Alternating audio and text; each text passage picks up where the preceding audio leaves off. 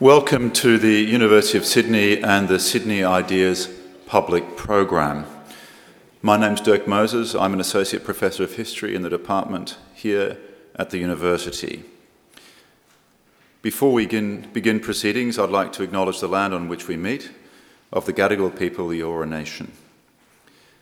I'm delighted to welcome Professor Sam Moyn back to the Sydney Ideas series tonight for his talk on the political origins of Global Justice, which is co presented with a program called Inventing the International in the Laureate Research Program in International History and the Sydney Intellectual History Network.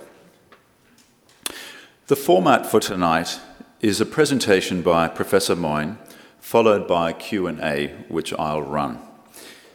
We have a handheld mic, which we'll pass around for your questions. Professor Moyn and I have been acquainted for 20 years when we both started as fresh faced postgraduates at the University of California in Berkeley in August 1994, so one month short of 20 years. Stan, Sam was the star of the program, that was clear from the outset. Uh, it was no accident that uh, his first job was at the University of Columbia, I think in 2001. I came here in 2000. And uh, only recently as he moved to the Harvard Law School, where he's a professor of law and history. Uh, in 2010, I think it was, he published the book called Human Rights in History, or uh, The Last Utopia, which has made an enormous impact in the field on the history of human rights. His most current project is on uh, human rights and global justice, and that's what we're going to hear about today. Thank you very much, Sam.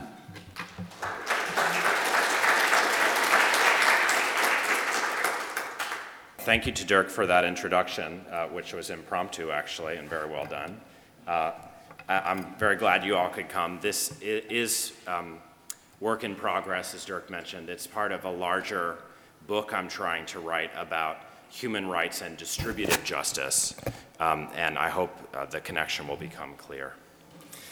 The Universal Declaration of Human Rights of 1948, with its provisions for economic and social rights, housing, healthcare, and the rest, was broadly ignored when it was propounded, even though it's idealized in our time. I think this is a puzzle that has to be uh, solved. In the prior work Dirk mentioned, I've proposed that the Universal Declaration actually came very late in its own era. It was essentially a tardy charter for or template of the National Welfarist Project, to which all North Atlantic states had already committed themselves uh, after the rising expectations they had generated in wartime through their promises to their citizens. The text of the Universal Declaration tells us clearly that it's, quote, a common standard of achievement for all peoples and nations. And the number who understood the Universal Declaration in the 1940s as the basis for a more transnational or international political arrangement or project was tiny. Essentially, the new document registered a higher level of consensus than before or since that 19th century classical liberal citizenship needed a serious revision. But of course, human rights provided an optional framework for that update. In general, it drew on other idioms, ranging from Christianity to communism. The creation of the British welfare state, to take a, a known example, was hardly defended in terms of individual human rights. Thanks to decolonization, the national welfarist promise, uh, for which human rights provided a, a synonym, became a global project through a kind of modular propagation each state seeking national welfare. Now, obviously, I couldn't claim that after World War II there was no internationalism. In fact, there were many kinds, like further attempts to regulate warfare in the Geneva Conventions of 1949, or uh, new mechanisms to avoid macroeconomic catastrophe. The point, rather, is that we can't find a prominent internationalism that, like ours, involve the foundation of or significant appeal to individual human rights. Now, all of this makes the centrality of human rights to our imaginations, I think, surprising rather than straightforward. And it seems clear that the meteoric rise in prominence of the Universal Declaration since about 1970 has gone along with a transformation of what many of us thought was our most cherished project. Now the document has become not a rather belated and dispensable and ignored charter for welfare states at home that it was in its own time. Instead, it's the basis of a new movement and perhaps a premonitory dream of a new sort of uh, international or post national regime, especially one meant to attend to foreign atrocity and misrule. Most glaringly, in the work of the leading NGOs in the field, which rose from the 70s until our time, economic and social rights have generally been left aside, even though they were central to national welfareism, uh, as international human rights assume prominence. Now, if this version, very controversial, of human rights history is correct, and, and not everyone agrees with it, let me assure you, a new debate has arisen what to make of the coincidence of the scalar leap of rights beyond the national welfarist project some of us celebrate, with the crisis of the national welfarist ideology we often deplore. The retreat in our time from state provision and the reversal in the global south from a kindred strategy of developmentalist autarky to one prizing a radically stripped down state, entry into a liberal trading regime, coupled with longing for direct foreign investment, often unfulfilled. Now, so far, uh, I think there are two dominant positions to take in uh, response to this coincidence the internationalization of rights and the crisis of the national welfarist project with which human rights were once associated. One view is apologetic. The coincidence is accidental. Two phenomena can be historically concurrent without any more connection between them. And in fact, now accepted economic and social rights, one might argue, could provide the best line of defense, even if it's only a low floor of protection against some of the worst consequences of the victory of free markets on the world stage in the past few decades. But then there's the other position, and it's typically Marxist. It says that human rights aren't helping. They're uh, the sugar that's helped make the bitter pill of neoliberalism, so called, go down. And if so, uh, are implicated in the victories of market fundamentalism we've witnessed across the world. Now, I'm trying to find a position in between these two, the mainstream and the Marxist. One lets human rights off the hook, the other reduces them to so called neoliberalism. I think that historical companionship is bad enough. I think we should credit international human rights with normative value and perhaps practical uses when it comes to stigmatizing evil states uh, from totalitarians in the Soviet Union from the 70s through the, uh, their, their disappearance uh, to petty despots uh, like in Syria today. But as far as I can tell, human rights, language, and movement, uh, uh, movements have been a failure so far, imposing, let alone enacting, any opposition to the economic developments they've been forced to accompany across their own short lifespan. If you like, human rights have been powerless bystanders to transformations against which they've promoted almost no resistance, even as they've become something like our sole vocabulary for making ethically inflected claims about global order. In particular, the practical uses of human rights when it comes to economic and social rights that were central to the Universal Declaration seem disappointing, uh, if not non existent. And they're entirely unrelated to an, a broader egalitarian agenda that the national welfarist agenda not merely propounded but took very far relative both to the 19th century and to our own time of galloping hierarchy. That's the point of the now much celebrated findings of Thomas Piketty. The Universal Declaration coincided with a parenthesis in world history in which equality was achieved better, but only within national welfare states, and some of them at that. So it's with that, with that general picture in mind that I'm going to talk about a tiny and marginal a set of people whom I hope will help us think about these fateful world historical developments. And of course, I'm referring to philosophers who invented something in our time called global justice. I think it's one version of the human rights revolution of the 1970s and since. Why this focus, uh, unless you happen to be interested in philosophy for its own sake? Well, I think one reason to care is that global justice seems to present a strong counterexample to the trends I've just outlined. The cosmopolitans in our philosophy departments, who've invented liberal global justice since the 1970s, think about human rights on the world stage, in tune with the human rights revolution of our time. But they've done so by globalizing economic and social rights, and even an egalitarian demand that was once restricted to national welfareism, claiming that our humanity is strong authority for claims to social justice beyond borders.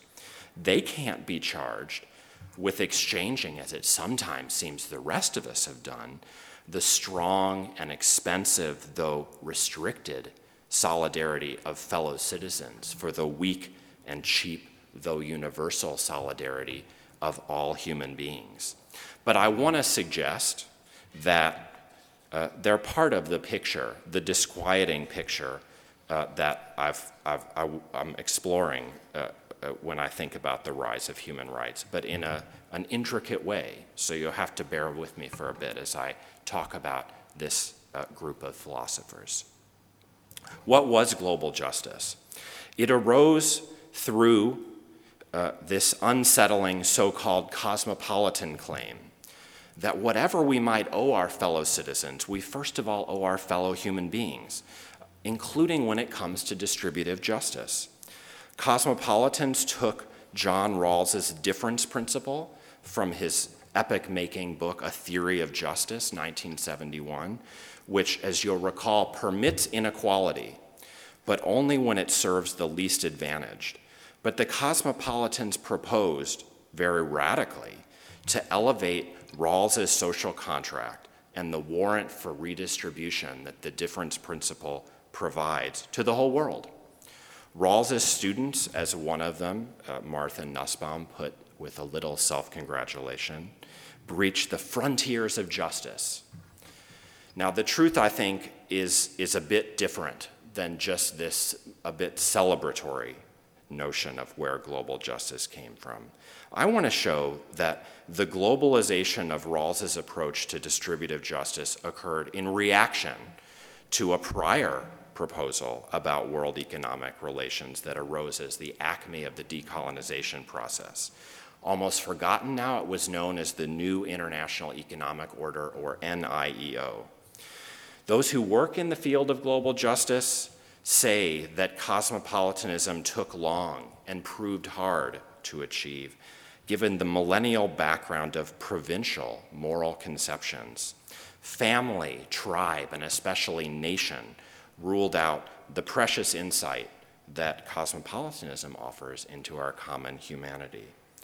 This unusual awareness uh, accumulated slowly in a tradition, they say, that began with the Stoics in the ancient world. It was revived by Immanuel Kant in the Enlightenment. And finally, they rediscovered it and broadened it uh, to, the, to economic justice. I think this tradition is a flimsy construction. Actually, the Stoics and Kant share little with each other and less with today's cosmopolitan theorists of global justice. And there are two much more important origins of global justice. Uh, and more generally, reasons to worry that account they offer of themselves is limited. For one thing, human universalism is very common in history. If we look back across the ages, we find lots of universalists fighting with one another over the one true universalism. But the other is that global justice emerged in these very concrete, I think I'll call them political circumstances, in which there was an enemy, the NIEO's rival account of global justice, which actually came first, as I'll try to show you. So let's look back at this moment in the 1970s when global justice was invented. I'm going to have a, a protagonist. His name is Charles Beitz, still living, teaching at Princeton University. By common consent, he invented uh, this idea of global justice, or at least the globalization of Rawls's justice. Uh, Rawls's revolution in political theory has been called the house that Jack built, and a corresponding essay calls global justice the house, house that Chuck built.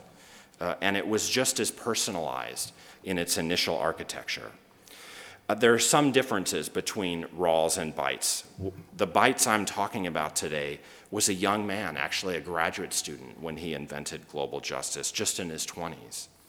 Uh, and un- instead of having an immediate massive impact, his work in the 1970s really waited for the end of the Cold War to boom. But with those provisos, we do have to look at origins, which matter. And in retrospect, Beitz's contribution has been enormous. His graduate school friend, uh, again at Princeton University, named Sam Scheffler, recalled recently that at the time, Beitz's topic was met with, these are Scheffler's words, polite condescension. It seemed mo- to most of us as peripheral to what uh, Rawls's theory raised. But now Scheffler continues that Beitz helped invent a new subject, uh, the subject of global justice, which is now uh, one of the most hotly debated areas within political philosophy. I add that actually it's been massively influential in Australian philosophy departments, but that's another story.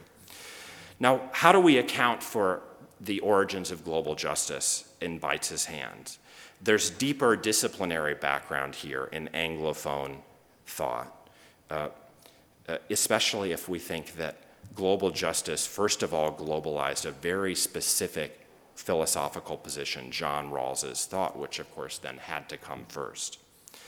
Uh, there's a lot of work now on the origins of Rawls's approach to justice and economic justice in particular.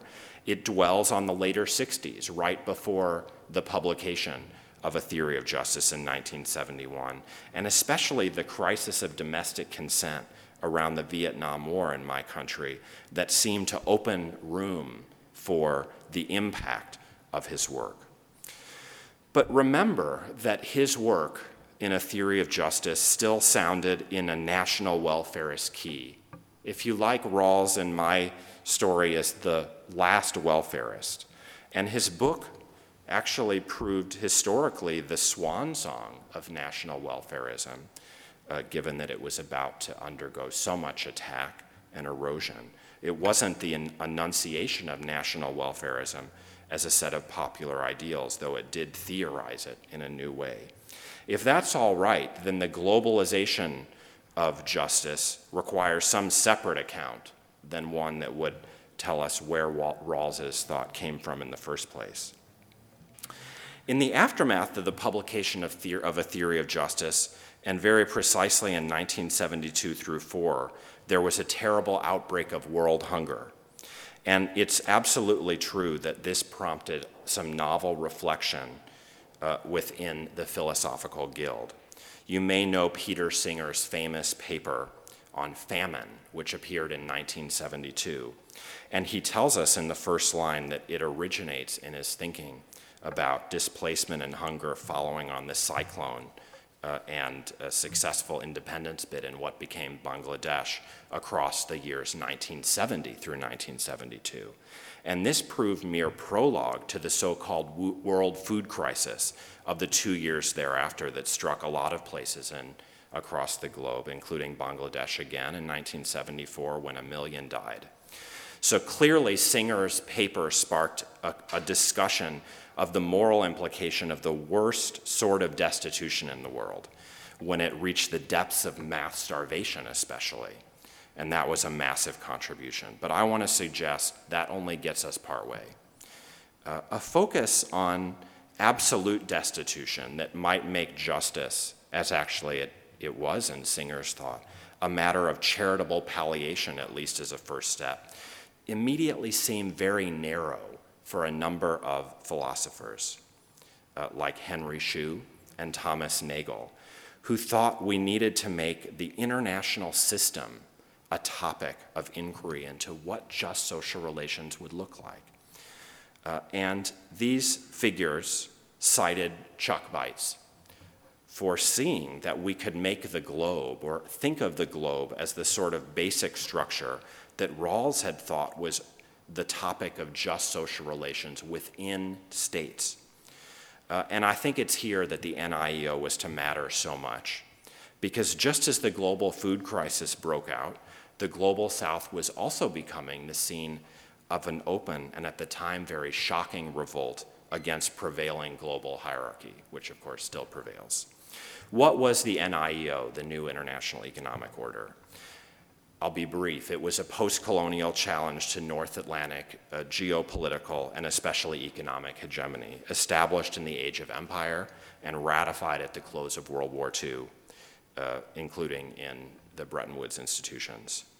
The NIEO emerged from a complex earlier history, uh, and it was given strength by the n- new number of uh, states that decolonization created, but especially by the economic disturbances of the early 1970s, which suddenly opened the prospect uh, of a fundamental remaking of world order, which people took as a very serious possibility. It was especially the brief role of OPEC in assisting the NIEO that uh, made the NIEO frightening in the years, which are these years just after 1973, when the oil shock so damaged the North Atlantic industrial democracies. This alliance galvanized the movement uh, and inspired fear and anxious commentary amongst the rich, uh, and in humongous quantities when we look back. What were the NIEO's demands? I think they're very simple. They said they were faced with the inability of the post colonial developmentalist state to launch quick growth on its own. If you like, they were faced with the limits of the modular reproduction of national welfareism that had occurred in the North Atlantic. Post colonial freedom had been won, but growth had not occurred uh, through the same mechanisms that the North had tried. And so the NIEO hoped to take a number of new and radical steps. One was to assert sovereignty over nat- natural resources, and more radically, to redo the international system of economic governance to restore equity to global wealth patterns after centuries of extractive colonialism. The NIEO demanded massive aid cre- increases, credit on favorable terms, and, and debt forgiveness. I think the crucial fact about the NIEO we need to keep in mind is that it's a governmental rather than non governmental agenda. It was a program of self determination in the movement's buzzword, in which global economic forces, including in a pioneering debate about multinational corporations, were going to be made to serve the new nations, not vice versa.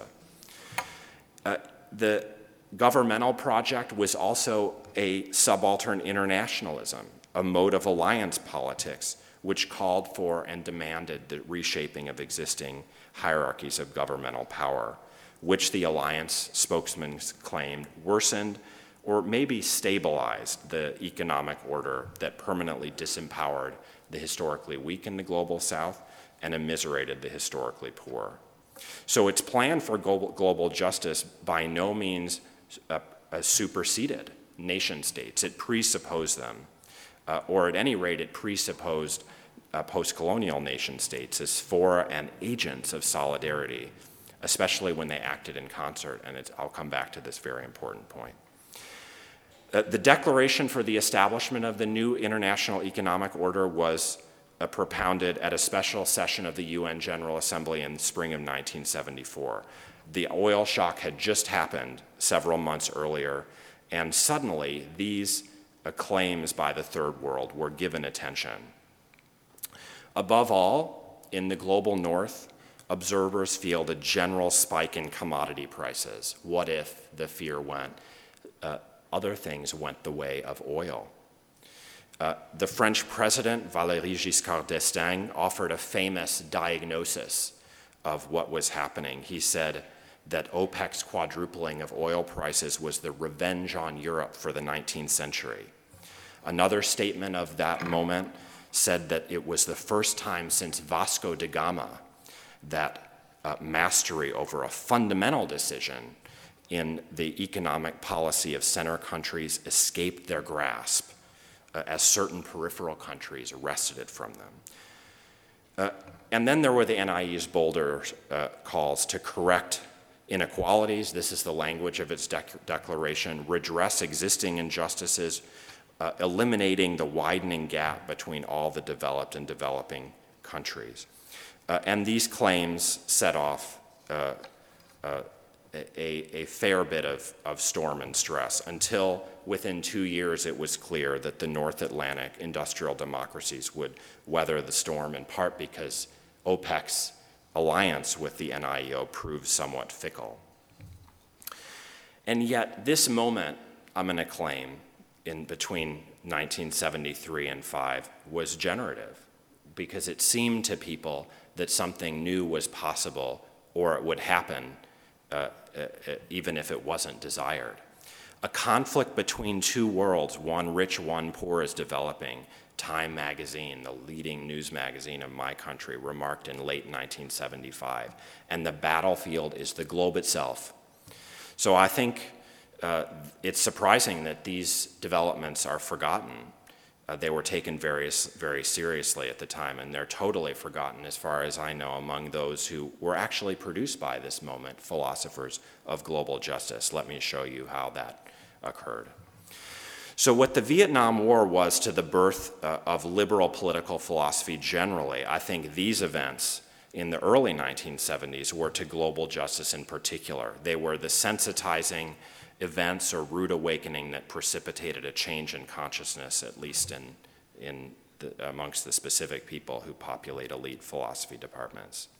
Now, it may seem unsurprising that a massive growth of discourse about world economic relations would, would have an effect uh, in philosophy.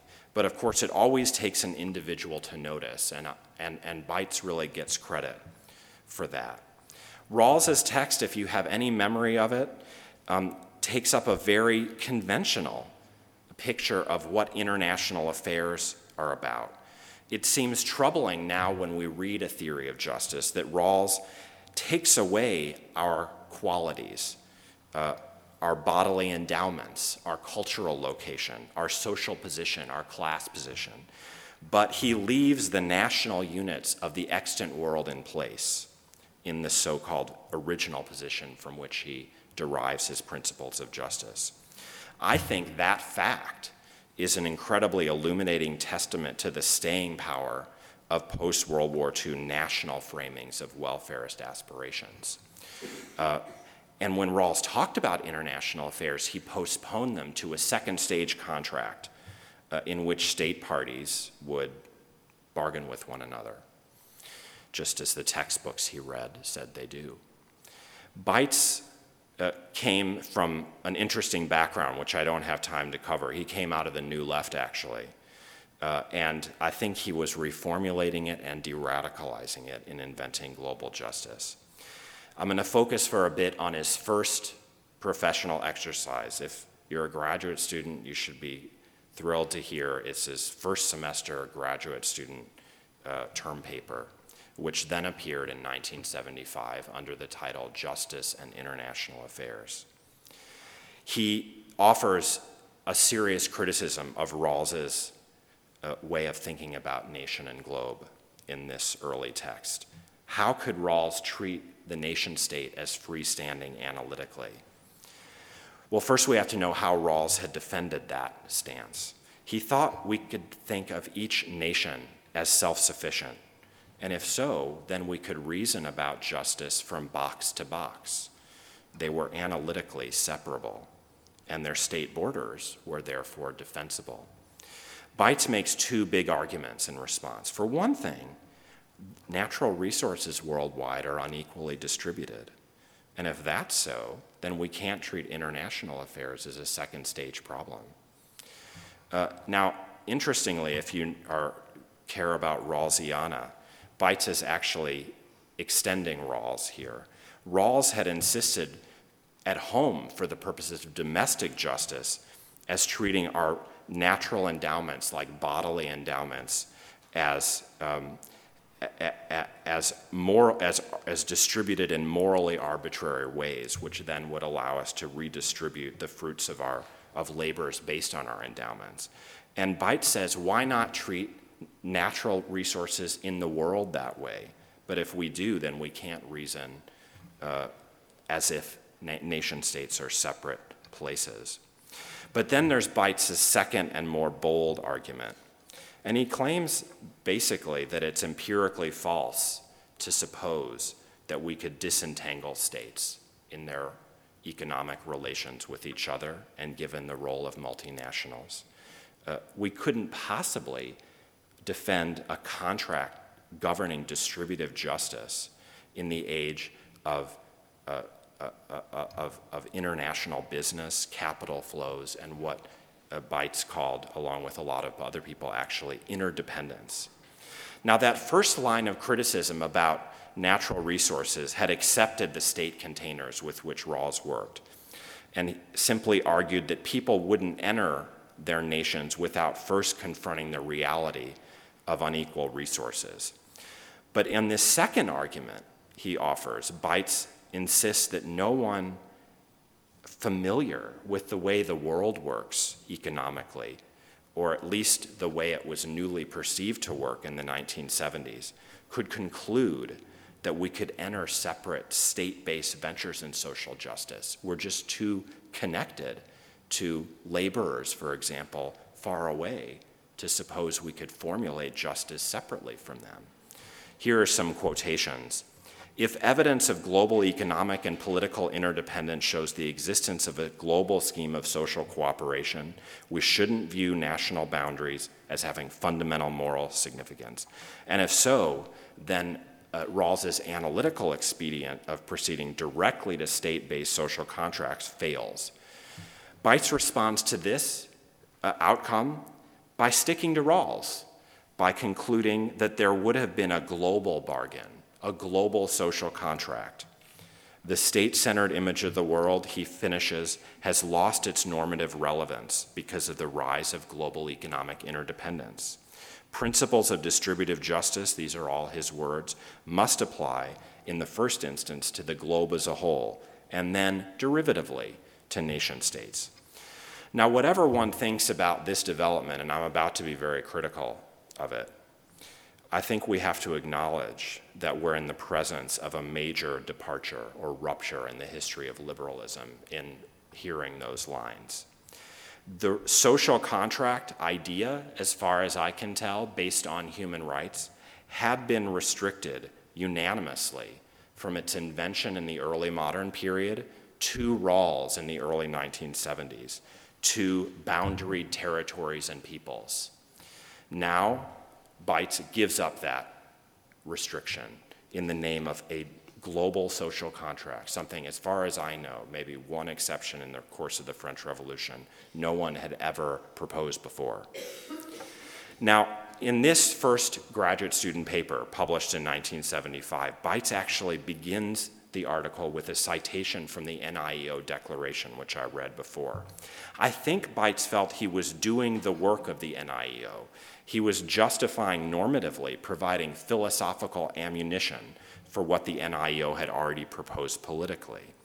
In the text, Beitz directly indicted multinationals uh, along with the trade rules, which he said uh, create a dynamic in which value created in one society, usually poor, is used to uh, benefit members of other societies, usually rich. So he, he believes there's reverse redistribution going on. Uh, even more revealingly, and in just this same vein, Beitz was relying on uh, dependency economics, which was the school of economic theory most associated with the NIEO spokesman, and concluded that poor countries' economic relations with the rich are actually worsening uh, the economic relations that the poor enjoy or suffer. And it was because interdependence was giving the poor of the world such a raw deal that Beitz was so angry at John Rawls, who, in Beitz's word, missed the point of international justice. Very powerful uh, indictment. Now, it's true that Beitz never directly answers the uh, question with which he opens this first article when he asks whether efforts at large scale institutional reform like the NIEO are justified. But when he concludes the article, it sounds like he's supporting it. The duty to secure just institutions where none exist endows certain political claims made in the non ideal world, i.e., the real world in which we're living, with moral seriousness. Claims for food aid, development assistance, and world monetary and trade reform rest on principles of global justice. In other words, if properly globalized, the social contract forces us to support the NIEO. So then something very fateful happens, and, and Chuck changes his mind in the course of building his house. And I want to show how that happened now. Beitz uh, developed this article into an epoch making book, which appeared four years later. It's called Political Theory and International Relations. And he adds a lot and updates a lot and I want to investigate how global justice was changed even in the course of being invented. Some things were happening in the world. Uh, the NIEO is losing salience, as I mentioned. Above all, I think the human rights revolution occurs in the United States, where Charles Beitz is working thanks to the uh, election of Jimmy Carter to the presidency. Rawls, you'll uh, you may not know, never used the phrase human rights in a theory of justice. Uh, I doubt he even knew of the Universal Declaration because almost no one did in 1971. But after 1977, the idea of human rights became more present, and his followers began to think about the international ramifications of rights thinking in ways Rawls never had. But I think the passing of the high tide of the NIEO is more relevant to explaining how Beitz finished his invention of global justice because he turned his book to an attack on the NIEO, even though he had been inspired by it just a few years before. A large part of the book, the, the second third of it, is dedicated to an indictment of what Beitz called the morality of nation states central to the NIEO, even when it was pursuing, as it was, a global reordering. When you look at his original article, Beitz had talked about the right to self determination favorably. He said it was violated when America interfered with Salvador Allende's Chilean experiment, and he'd suggested that it was perhaps even more at stake in South Africa. Uh, mature text, however, took as its main purpose uh, not just the plausibility of globally scaled principles of distributive justice, but a, a very serious attack on the whole idea of self determination. Uh, Beitz wrote, It's the interests of persons, individuals, that are fundamental. National interests are relevant to the justification of international principles only to the extent they're derived from interests of individuals. Now, Beitz rejected the premise of the autonomy of states, uh, uh, and uh, he engaged with the principle of self determination that I mentioned had been the buzzword for the NIEO's work in United Nations fora.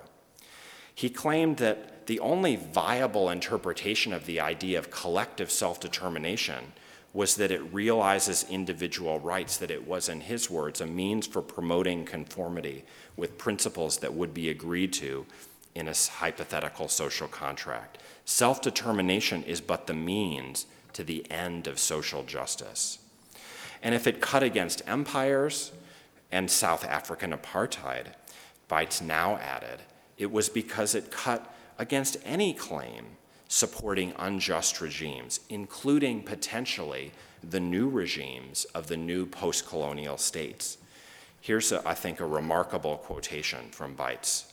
While colonial government is usually illegitimate, according to a theory of global justice, there's no assurance that successor governments will be any more legitimate according to the same principles. So, where he'd been inspired by the post colonial states and their, uh, their new international economic proposals, now he seems to be turning against that very nation state. Now, there's no contradiction exactly uh, in these moves, but they, they do represent a new mood. And I think they reflect a widespread sense in the West that was crystallizing in just this new moment of 1977 and 8 that self determination had gone too far.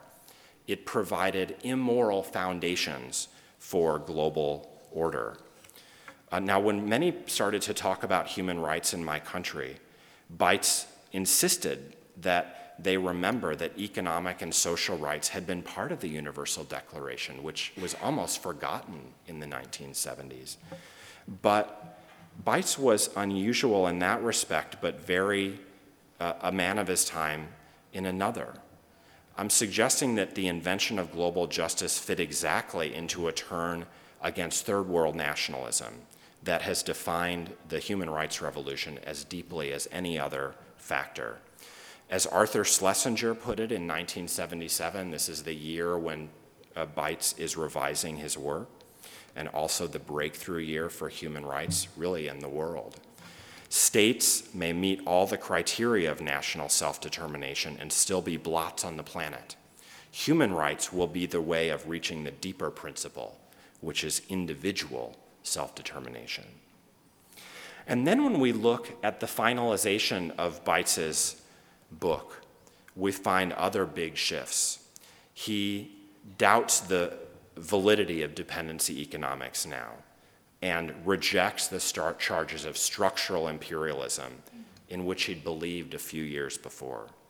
He retooled his discussion of economic interdependence, uh, keeping his case for a global difference principle uh, but uh, offered a much less emphatic diagnosis of the role of multinational corporations in promoting global misery, and uh, offered a much rosier account uh, of uh, foreign investment thanks to the growth and efficiency uh, they allow. he rejected uh, also the radical economic thought, the dependency economics that he'd relied on a few years before.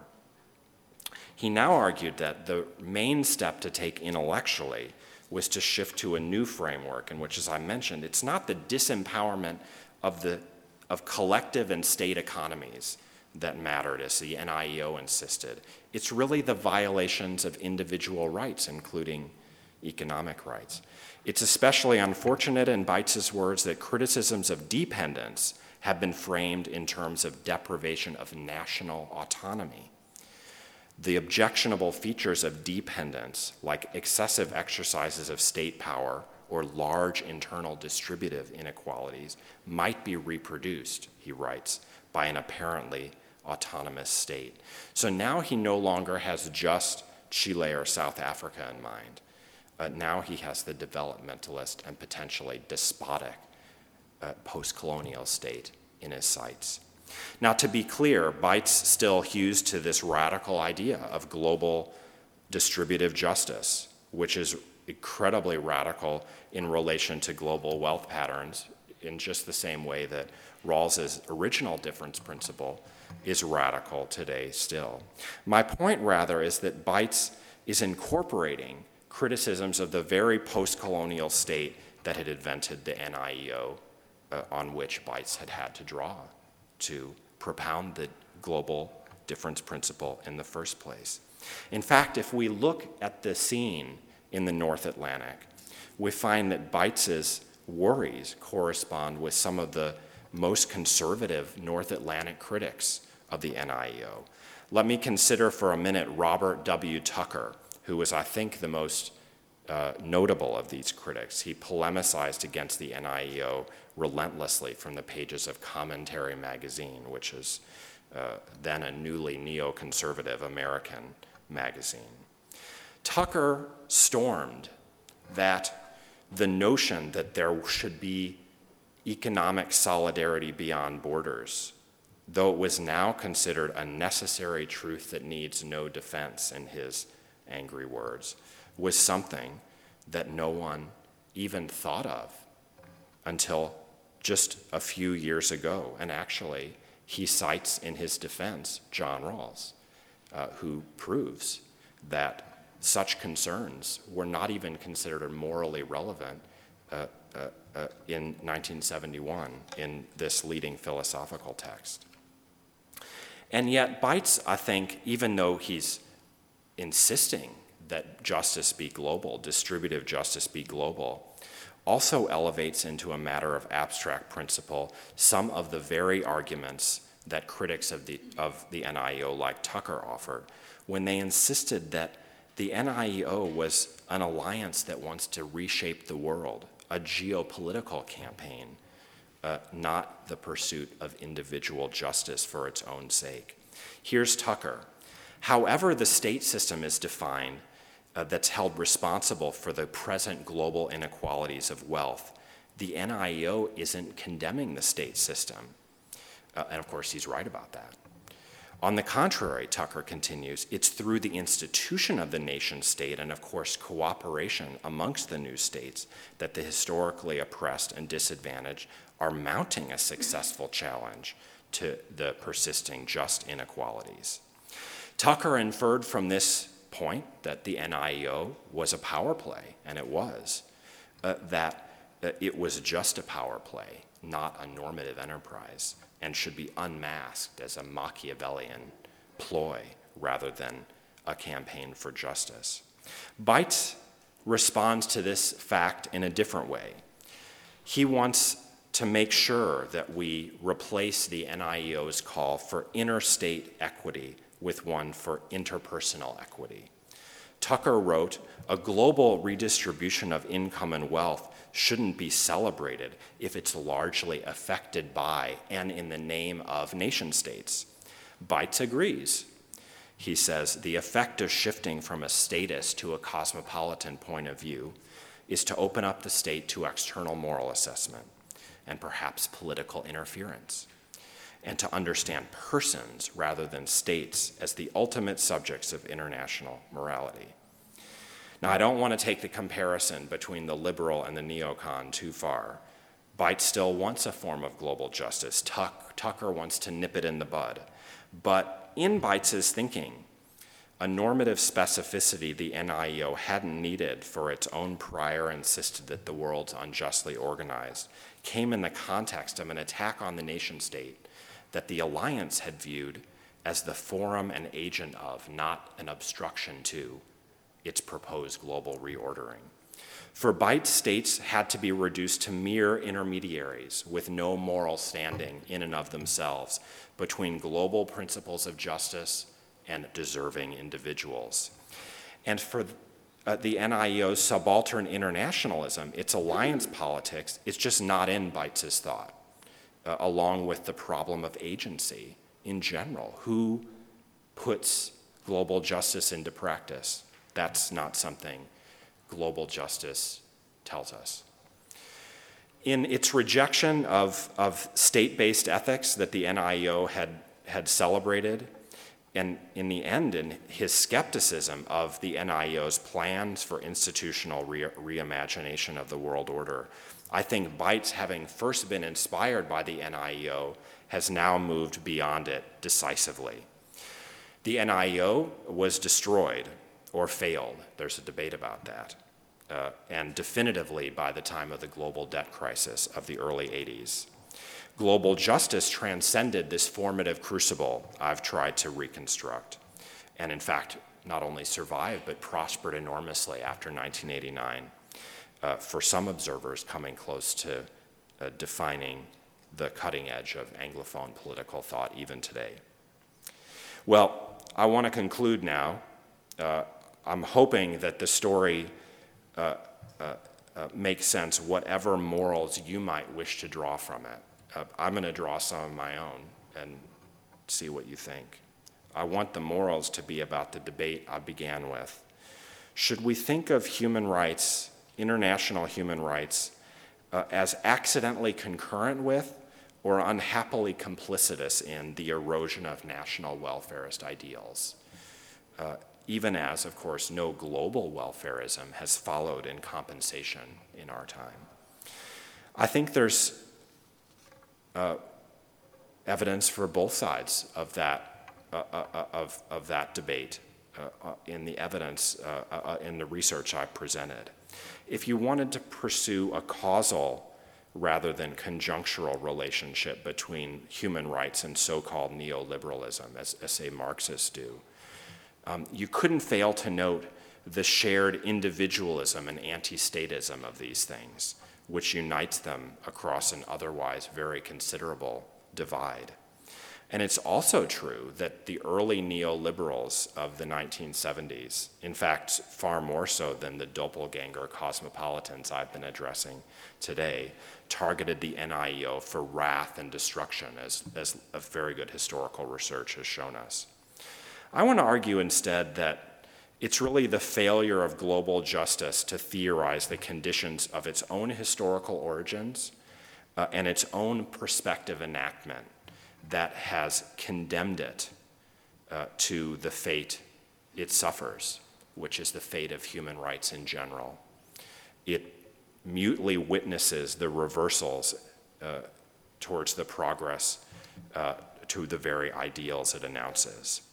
So consider first that global justice emerged as a Rawlsian reinterpretation of an already extant political project, not as an exercise in unworldly dreaming. The initial prescriptive outcomes uh, of global justice in Beitz's hand were just the NIEO's program. And arguably, if they hadn't been supplied from the outside, there would have been nothing to normatively justified in Rawlsian terms in the first place. Uh, so, obviously, there's a lot to say about the relationship between abstract normative theorizing and enacted political agendas. I think it's incontestable that without the NIEO, global justice wouldn't have come into being, at least in the form, possibly not at the time uh, uh, it did. Then we have to think about uh, prospective enactment of global justice. After its invention as a body of pure normative demands, global justice has seen history make a mockery of its egalitarian precepts. Now, of course, the same is true of the difference principle Rawls offered for national welfare states. Beitz is like Rawls. They both look as if they planned on opening an era a new era of social justice, one at home, one at the global level. Actually, both seem to have let loose an owl of Minerva on very partial achievements that their thought has done nothing to extend. Uh, indeed, our theories of global justice uh, uh, and justice simpliciter were announced uh, at precisely the time Uh, when the difference principle was much closer to a reality within North Atlantic welfare states and perhaps on the world stage than since. One response to the tragic fate of these philosophers is to conclude that it wasn't their fault. If just as the, at the moment they hit on the best available justificatory principles for distribution locally and globally, history went the other way, and rather dramatically. How could it be their fault? But I think it, on second thought, it's fair to wonder if the relationship between normative claims and historical projects matters theoretically far more than they've been willing to acknowledge or consider. And it's with this that I'll finish. Global justice took liberalism past a global turn. In the face of and then on the ruins of schemes that were alternatively global and perhaps more lucid about the intersection of norms and power. As if the NIEO had never been, the main conceptual debate uh, within global justice is uh, between the state and the globe, with uh, figures like David Miller of Oxford or Michael Walzer defending the moral relevance of nation states generally against cosmopolitan justice that Beitz invented. Uh, those figures, though, don't defend uh, poor states specifically, either on their own or in alliance. If you look at surveys of global justice, they tell us that the main debate is a dichotomy between statism and cosmopolitanism. And yet the latter was born inspired, then antagonized by an alternative version of global justice that combined a commitment to state prerogatives with a demand for global reordering. In my view, Beitz's criticism of the NIEO seems especially troubling because it doesn't seem like better agents than the subaltern states themselves have subsequently appeared on the scene. Rawls's dissident students aiming at global justice then have been companions of market fundamentalism worldwide in developing a form of thought that may neglect what the conditions could be of its own prospective institutionalization. They leave agency out. Not only have our theories of global justice generally failed since the NIEO to assist any movement to resist the local, and uh, uh, local uh, the victory of local and global injustice in our time in the form of galloping inequality. Uh, actually, for all their attempts to provide a floor of protection in the socioeconomic domain, human rights movements have nothing to say about inequality or distributive justice generally. They're not even trying to address it at the level of norms or practices. But more importantly, it's hard to imagine that either individualist norms on paper or the sort of human rights regime or advocacy we've known could provide the sort of agency for structural reform that inequality makes so plainly necessary. I conclude from all this that global justice is very interesting and the human rights movement is inspiring in its way. But to the extent we care about distributive justice, we may need another form of thought than contemporary normative theory provides, and another form of politics than human rights for all their contributions have brought to the world in defining our time very deeply. Thank you very much.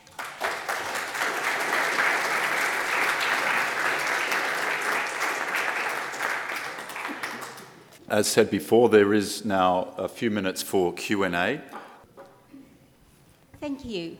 Uh, it seems to me that these men are irrelevant because we actually do have an institutional process for bringing about uh, justice, which is the adoption of UN conventions, whereas you've said your people have no practice.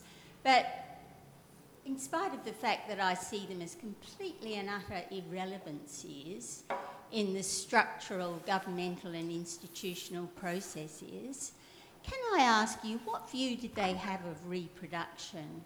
Because I ask this um, because I come from a health faculty, and when one looks at China, uh, the global health and well-being of the world has increased massively since 1949, and one can put that down significantly to the one child policy and to the early health care and education policies before the one child policy. Um, and yet, I live in a country where China has gone from a position of being seen as jumping in rowboats coming south to take over our lands to today when they're pilloried for their one child policy. Now, Peter Costello said, Why does a woman have three children? If she has three children, then one of them's taking the place of all the people who are reproducing like rabbits in the areas of the world suffering desertification. So now in my view, had a philosophy where reproduction was central to development. What's the philosophy of your pointless man? Okay, thank you for that question, which is very interesting. Um, I'll, I'll start by saying I, I, they, they say nothing about the matter of reproduction. Uh, in their defense, it's not their topic. Um, I think China's quite relevant to the larger picture that I'm, I'm thinking about, not just for the interesting reasons you state, but because um, Chi- the Chinese state has been the, the most successful agents, agent in human history in bringing uh, human beings out of poverty uh, in the last uh, several decades, at least if we want to use the tote board or, or kind of a numerical approach to, to judging this fact. Um, meanwhile, the, the, the human rights movement, which has tried to not just normatively outline, but construct a, floor of protection uh, in the economic and social domain, has a much murkier record. Uh, uh, uh so it, uh, my difficulty is that it may be irrelevant. Now, philosophers, uh, such as the ones I've spoken about, I think have a defense to irrelevancy uh, at least in part, much more, a much better defense to irrelevancy than human rights regimes and movements, which is that their job is to discover what the correct principles of social, including global economic justice, are in the first place. Uh, my, my trouble with, with these particular philosophers is not that they're philosophers. If I, if I just were going to consign thinkers to irrelevancy, of course I wouldn't study them. My trouble uh, is with their form of philosophy, which, as I said, um, seems to um, care most about normative precision, but not about thinking about uh, the theoretical problem of what the conditions are, the real political conditions in which principles get enacted. Uh, and so, my, my trouble is that if you like, philosophers of this sort are irrelevant in approximately the same way that the human rights movement have been. They, they don't have the right tools in the one case to change the world in the socioeconomic domain. I think for philosophers, they don't have the right tools to think about the change of the world. And so, if that's right, we would need some other kind of movement and some other kind of philosophy, but not just you know, dismissing men or women who think uh, kind of in a more blanket way. I couldn't help thinking of um, uh, people like um, Jürgen Habermas um, with his uh, deliberative uh, communication uh, paradigm. Yes. Uh, it seems to me, um, with the looming uh, catastrophe of climate change, that there's been an enormous paradigm shift in terms of the, the carbon trading scheme economics globally. Um, small um, states, I'm thinking, for instance, of the um, ASIOS, the um, Association of Small Island, Island States, um, they are subjected to a, a, an enormous um, uh, imbalance of power or disparity of power. Have, have you got any thoughts a, a, about how um, we could be more inclusive uh, in the first world towards um, the much smaller um, state powers vis a vis climate change problems? Uh, so, so you, raised two, two uh, important, somewhat different, uh, you know, lines of inquiry. Um, I, do, I don't think Jürgen Habermas's thought is, is all that um, germane here, just because, to my knowledge, um, while he certainly became in, in, in the later part of his life, still ongoing, obviously, a, a human rights philosopher, having been a Marxist uh, in his youth. He hasn't really um, taken up distributive justice at the global level. Um, he's much more someone who's interested in the globalization of democracy, which might have some impact on, on distributive matters. Um, so, to my knowledge, for example, he hasn't commented on Beitz or, or later, f- even more famous figures like Thomas Pogge and others who have, have really made global justice so central. Uh, your, your larger you know, concern obviously goes way beyond any expertise I have, which is just that of a historian, you know, peering at these, these uh, you know, men. Um, it, it, does raise, it, you know, it does raise concerns that fit into our current debates about climate change. For one thing, we have to have a, a theory in, in, in, a domain that where I think many of our normative uh, intuitions are, are quite unstable about what climate justice would look like. There, there's no doubt that, that the sorts of philosophers I have in mind have long since moved on to climate justice as a domain of thinking. Um, what, would it be unfair uh, to impose the same sort of emission standards on uh, countries that are trying to industrialize, just as our countries did in wrecking the world up to this point? Um, that's, I think that I, I haven't, I am not sure what the answer to that question is, but it's obviously one that uh, is is hotly debated in global justice. And of course, the central question, I think, within such a debate is what do we say about the historical belatedness, so called, and, and, and, and disempowerment of many of the countries that now claim their right to emit, just as the global north and as well as places in the global south like Australia got a chance to emit before this was on the normative agenda uh, uh, of politicians or philosophers. The, my paper was really about the claims of the historically weak states uh, at, for more power at a moment when it looked as if they might have a lot more power than they've proven to have. And in that sense, it's very connected to this burning debate you rightly uh, mentioned about climate justice. Um, thank you very much uh, for your lecture. Um, my question relates to perhaps a criticism of Rawls and Beitz uh, running along the lines that perhaps some of these philosophers uh, still focus too much on peoples, as in states, and have not shifted with human rights to a focus on what we would call, say, persons or individuals. And if I can be so daring as to ask you to comment on something fairly close to us in Australia at the moment, currently uh, on the waters of the Indian Ocean, um, there are some more than a hundred uh, refugees caught and trapped on an Australian government ship. Um, and so we have the question of human rights, the human rights of those individuals. And when we come to try to understand what's going on there and where international global justice comes into play, could this relate perhaps to the confusion of, of whether we're dealing with state actors or talking about the rights of individuals?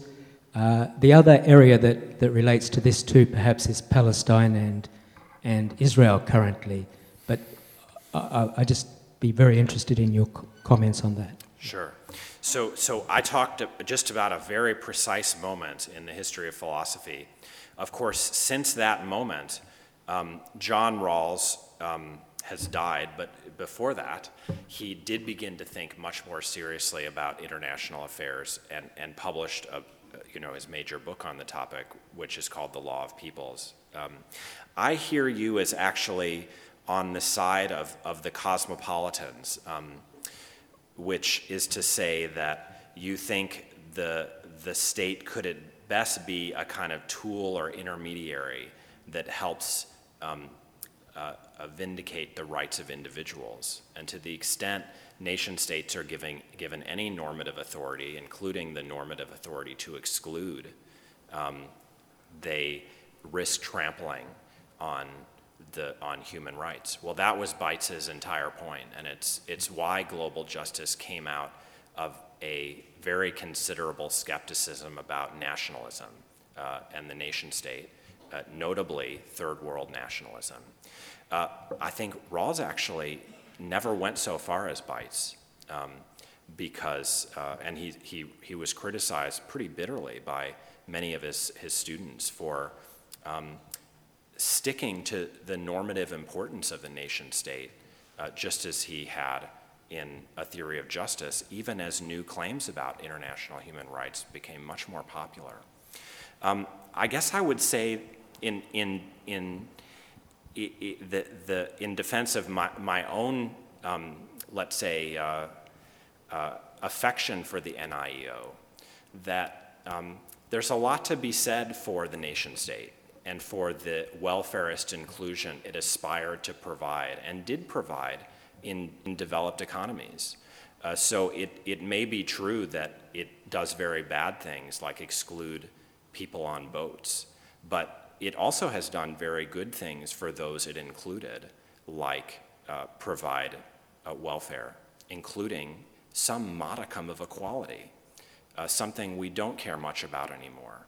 So my, my worry is that this cosmopolitan turn, which your question I think exemplifies, um, sounds good because it focuses on the terrible destitution of outsiders.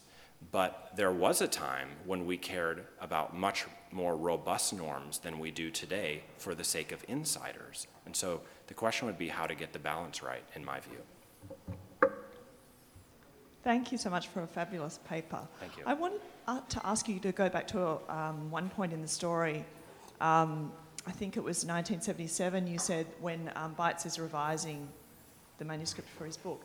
And I was really intrigued by this um, idea of, a, of an economic argument kind of threaded within um, and his um, abandonment and criticism of um, dependency theory. Right. And I may have just not been listening closely enough, but I didn't. I just wanted to hear you talk a bit more about what he um, would have in its place, what he installed in its place and whether there was some, if only incipient, theorisation of what you term and is the foil in your story, market fundamentalism, uh, within that moment? That's a fantastic question. Um, so, for this sort of thinker, facts about the world are, are, are, are, I think, very different than facts about the world are for people who think in historical and sociological ways. Um, in, in the early part of his career, it's, it's just a fact about the world that, um, that makes global justice exigent, that multinationals are so bad, as he thought, or that prevailing trade rules immiserate the poor even further. Um, so it, it's not my claim that you know, he, he was a Marxist or something like that, or that he was a real dependency theorist in the early part of his career. I think it's just notable to try to understand what's motivating him to see what his commitments are about the empirical facts about the world. And then when we fast forward to the, the later period I dealt with, and of course we're only again dealing with a few years distance in the man's 20s in, in absolute fairness to a very nice guy. Um, he, I'm not claiming that somehow um, he, he, he developed an alternative economic theory because even in the early period, he didn't have to have one in his own terms. It's just that I think it's revealing that he no longer believes um, that the institutional features of the world order that had motivated him a few years before are true.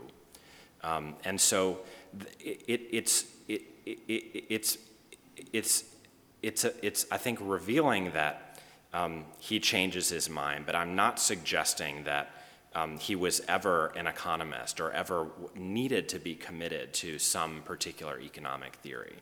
I actually think, you know, when I, when I close the paper and saying we really should want a different form of thought than this sort of normative philosophy gives us, um, I think we would need one that was, let's say, more, more genuinely an economic theory, one that connected norms to institution and acknowledged how bound up normative perception always is with facts we hold true about the world, which then connects them to, you know, theories of history and society.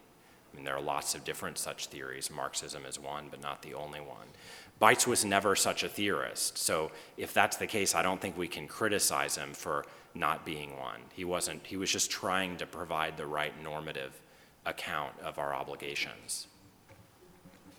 Uh, with that, I, I, think we should close uh, the discussion, and I can see, I think you can see why Professor Moyn is the most important intellectual historian of his generation. Oh, except for, except for, except for one.